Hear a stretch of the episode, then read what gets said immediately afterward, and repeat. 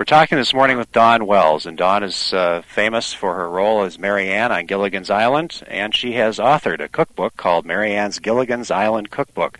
Tell us, first of all, about uh, why you put out a cookbook now, uh, you know, almost 30 years after Gilligan's Island was popular. Why now? Well, there's sort of a celebration going on. This is our 30th anniversary this year. On September 24th or 26th, I forget which, it was. It will be our 30th anniversary. We are the longest running show in the history of syndication.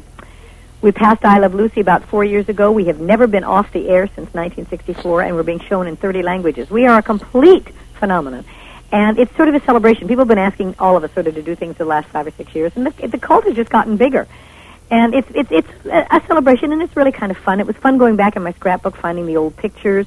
I mean, it's not just a cookbook. If you're a Gilligan's Island uh, fan or enthusiast, there's there's lots of stuff in there, lots of inside stories and pictures from my scrapbook and trivia, etc. And then Mary Ann was the cook, you know, and I'm a really good cook, and my mother's a good cook, and I come from four generations, three generations of really wonderful uh, family recipes, etc. So my mother and I went through our, all our file cabinets and recipe boxes and came up with 300 out of a thousand. We had to edit so many. Was there a hesitation uh, at any point in your career to put something like this together? You know, some stars want to forget the role.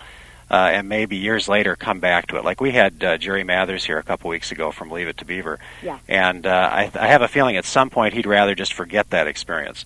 Uh, did that happen to you in your career?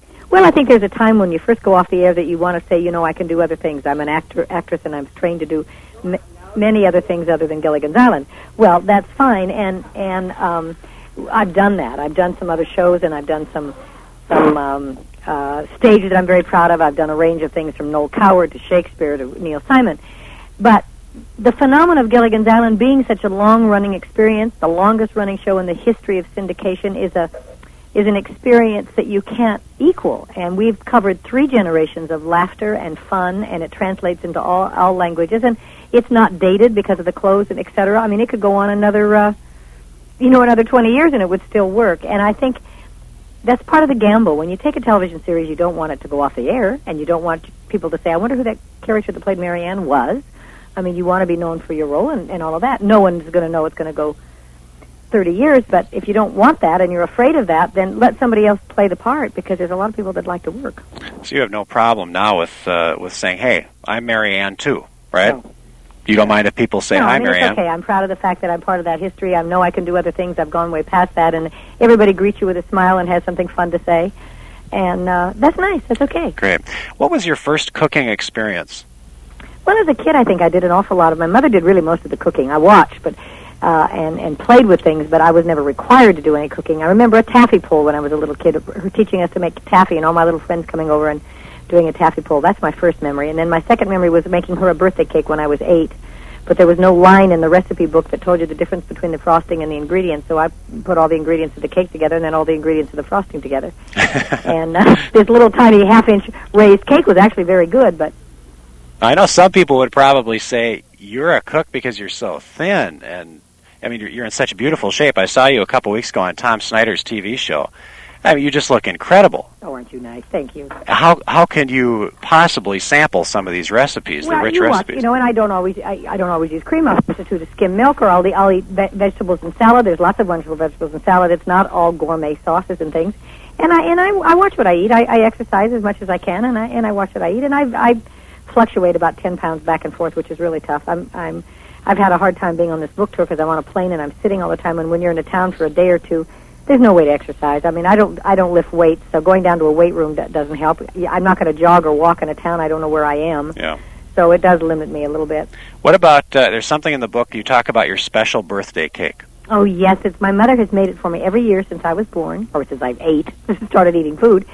And uh, I've never made it myself. She will only make it on my birthday, and wherever I am, she mails it to me in UPS. If I haven't, if if I can't get home to eat it, she makes it and sends it to me. It's And- wonderful. It's a brownstone cake. It's a very very light chocolate with a mocha frosting and walnuts. It's just wonderful. Yeah. wh- So she's just made that for you wherever you go. Yeah. Hmm. Can't go without my birthday cake. Now, one thing too in the book, uh, you have a whole chapter on coconut cream pies. Yeah, there's 13 of them, and the first one was my great grandmother's. It's fabulous.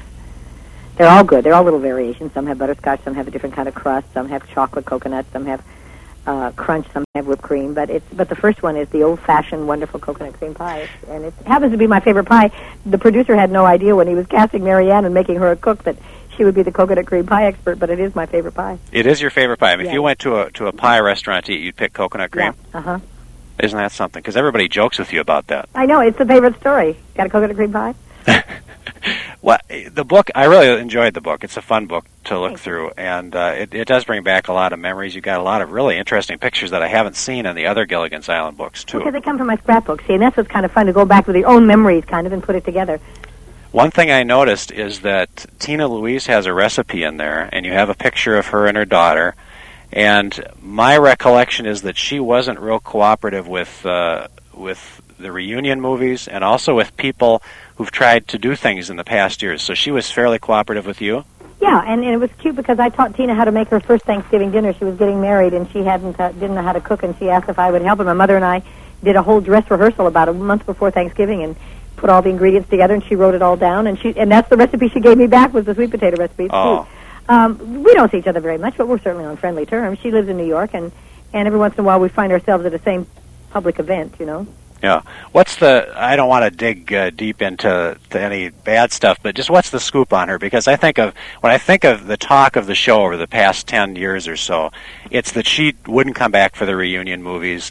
She kind of snubbed everybody. That's kind of the feeling that we get. I think, truthfully, she was not proud of the fact she did the show. I think she would rather not be associated with it. I think she thinks of herself as a dramatic actress, and that's what she does best, and that's what she'd rather be known as. Truthfully, she was wonderful in the, as a character, I thought, and I think comedy is just as difficult as as any kind of drama you could do. But I think that she kind of is sorry that it's lasted this long and that it's made such a connection for her. I think. Yeah. We're talking with Dawn Wells. She's the author of Mary Ann's Gilligan's Island Cookbook. And let me talk a little bit about your background, okay? Because Sure. I, I learned some things in this book that I hadn't known. You were Miss Nevada. In the Miss America pageant, yeah. Wow. That's fabulous. You, yeah, and it was. It, I always laugh and say I came from Nevada. There was only two cities. How tough could that be?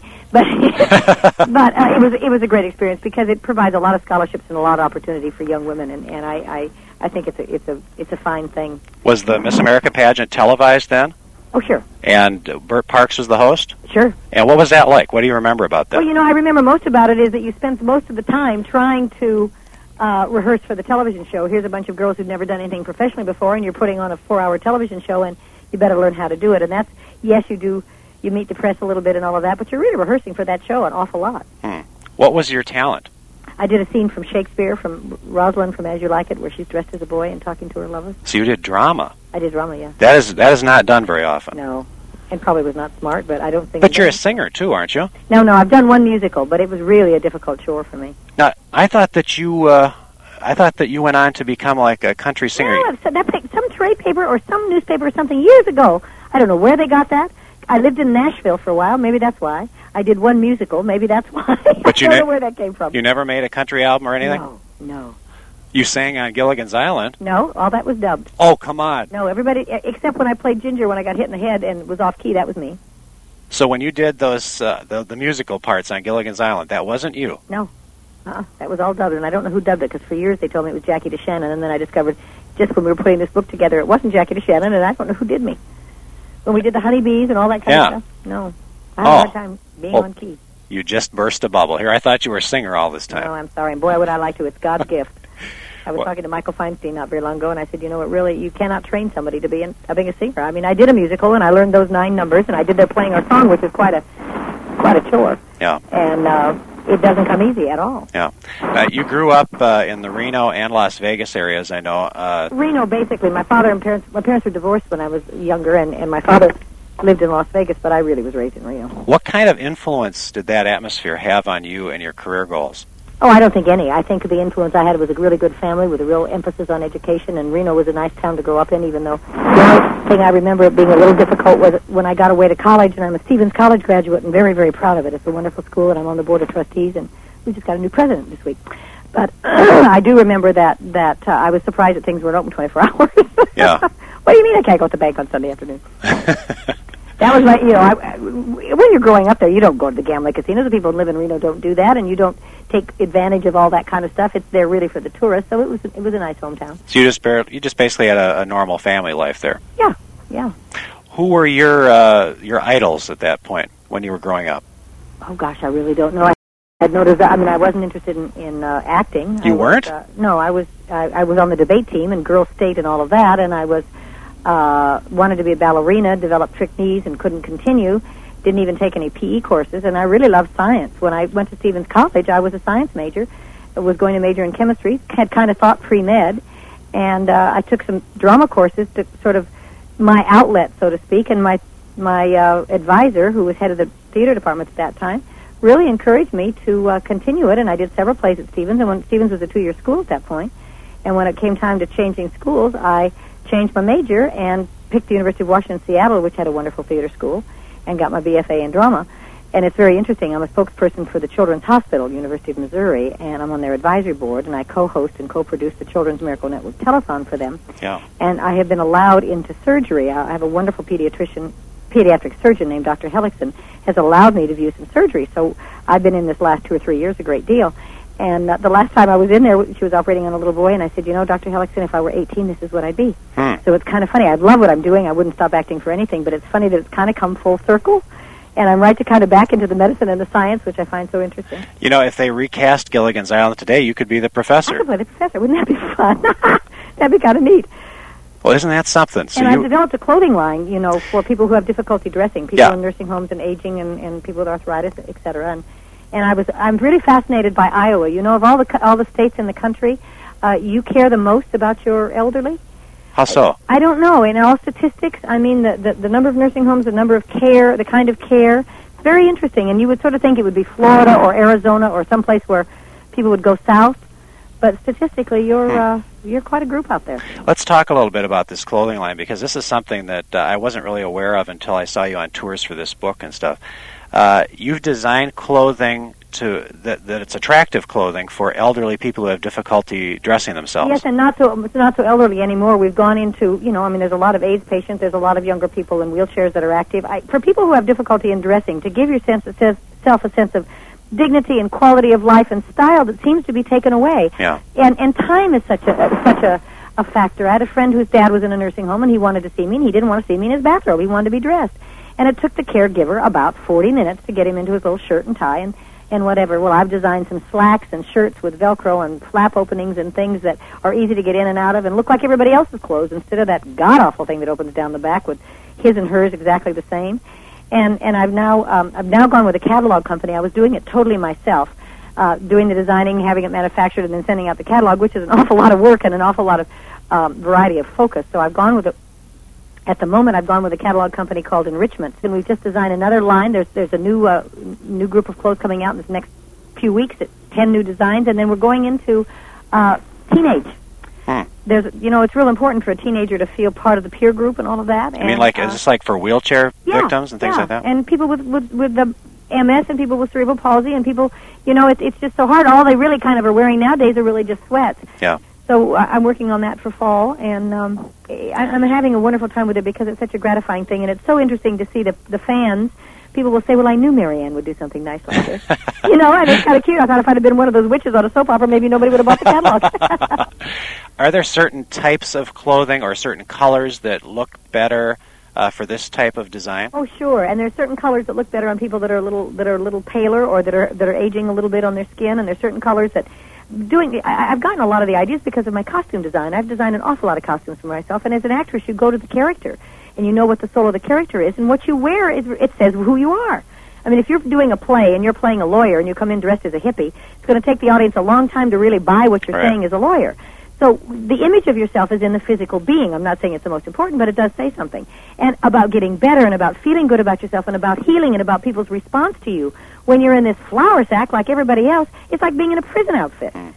And colors make a difference and breathable fabrics make a difference and and it, it does it's a whole psychological effect also. So, So, what I'm- what suggestions can you give then to people for colors and fabrics? Well, bright. I think bright. I mean, I, most everybody looks good in turquoise. Most everybody looks good in some kind of peach color, in some kind of pinks, in certain blues. Uh, I would stay away from gray. I would stay away from beige. I would stay away from the drab olive deep colors, especially on women. I think um, a little bit of cheer and spirit in the fabric lifts your lifts your spirit about yourself. Denim is very in and and, and, and a nice, wonderful, durable fabric. Mhm. Colors, stripes, prints, and fabrics are easier because they don't show the, the, the, the dirt as much. Yeah. What about uh, hiding that little paunch that you start to get as you Well, get older? Yes, and there's a style, there's a coat dress. I have a thing I call a coat dress, double-breasted dress, that is a good style on any kind of body. And that does make a difference. You don't want things that fit around the waist very much. You want a style that is loose but that looks fashionable so that you don't have to hide the tummy or, or, or anything that happens as we all get a little bit older. Yeah. Or if you have, you know, uh, uh, any kind of a colostomy or any kind of incontinency.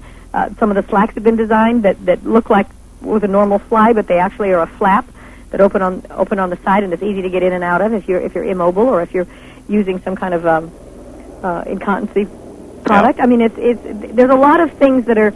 It's it's the way of the future. We're all going to live a lot longer, and we're all going to have certain ailments. And why must you be targeted and picked out and and a little sign printed on you saying I am a Right. MS uh, uh, patient? Right. You know, why do you have to say that? We're talking with Dawn Wells, the author of Mary Ann's Gilligan's Island Cookbook and founder of Wishing Wells Collections. And Dawn, just the last couple minutes, I want to talk uh, just some more Gilligan's Island stuff. Just some quick questions here, okay? Sure. Uh, what about the belly button thing? Is that true that you could not show your belly button in the first year? No, we couldn't show it at all in any of the years. It was pre Norman Lear. Uh, it was Now I saw, but you have a picture in the book where you have your belly button showing. Well, I wasn't on television, obviously. Oh, just for the still picture, somewhere. Yeah, you, you just couldn't do it on television. It was a still taken for something, probably. huh? Was that a picture you're seeing? did that seem str- did that seem strange at the time? No, because there was so much. You know, Tina couldn't show her cleavage. Men and women weren't. Husbands and wives didn't sleep in the same bed. We always laugh and say, you know, before All in the Family, we were. It was Gilligan's Island. After All in the Family, we'd all be living in a commune, probably. you know, you never know. Uh, you talk a little bit in the book about your relationship with Natalie Schafer. Uh, she was a, a wonderful actress, I think, and she also, from what I've read, was much older than anybody suspected at the time. Oh yes. But uh, she just was a trooper. She was unbelievable in her amount of energy that she had on the show. Uh, what was special about your relationship with her? Well, and Natalie was not married and did not have any children and was not really close to her family. And she was very lonesome as she got older and very alone. And at the time, my mom was living in Florida and I was in California. And even though my mother's here now, that wouldn't make any difference. But Natalie and I were like kind of a surrogate mom and daughter, you know. And and uh, we, I was very close to her. Many a night she was very lonesome, and we talked late into the night. And I saw her, talked to her just about every day, and saw her once a week at least. And we just got closer and closer as the Yeah. time went on. And Jim Backus, of course, I think he broke up the set. he was wonderful, and he was wonderful at, at sharing his comedy and his timing. A lot of actors are not as as gracious as he, and, and he was wonderful to do that. You had good people to learn from too. Then, I'll say I had a wonderful experience for it being my first series, you know, Yeah. And the real first experience with any television to any extent. I was theater Yeah. trained. It was it was a wonderful place to be. now you have done other things since then on television. I saw you a couple weeks ago on a rerun of Growing Pains. Oh yes, I've done two or three of those. and you were i mean you were really good and I- i'm not trying to sound surprised all i want the point i want to make is this very often when you see bob denver like he was on herman's head or something this last year Yeah. when you see bob denver bob denver is playing bob denver or he's playing gilligan uh, but when I see you acting in some of these things, you really are an actress.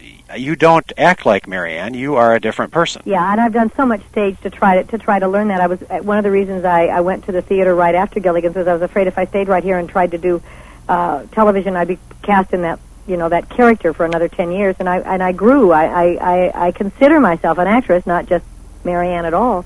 And I, I've not had the opportunity on film to do what I've been able to do on stage. Yeah. I hope someday that happens. Uh, one other question. Uh, people ask you for your autograph all the time. Whose autograph would you like to get? Well, I just have gotten Katharine Hepburn's, which was a joy. Oh my gosh, how'd you do that? Well, I had cocktails with her in Vancouver, British Columbia, just before her movie last night. Did you see it? Yeah, the t- the movie that was on TV. Yeah. Yeah. She just she just was she's always been my idol and I just it was it was a thrill for me. Um I, I think that I, I there, there's a lot of really fine talent out there. I, I there's a lot of people I'd like to meet that I haven't. I'd love to meet Dustin Hoffman. I'd love to meet uh, Pacino. I'd like to meet uh, Sean Connery. Um, Do you ever get opportunities and you shy away because you're afraid of doing to them what's done to you? No, I haven't seen them. No, I, I just say any performer appreciates a compliment from another performer. I think. I mean, I I think sometimes fans can be uh, intrusive when it's a private time, but I, I also don't think. I mean, if you aren't doing it for the public, who are you doing it for? Yeah. So you don't aren't you don't mind see you, what's the point of you doing it? Yeah, so you don't mind the people who ask for the autograph. no, and it's always a happy smile. I guess maybe if I played a, a mean role and they came up and slapped my face, but everybody Yeah. everybody has a happy story and is happy to see me. Thanks to Dawn Wells, the author of Mary Ann's Gilligan's Island Cookbook. Any bookstore carries the book, and the WalMarts and the Kmarts and stuff too. I think. Great.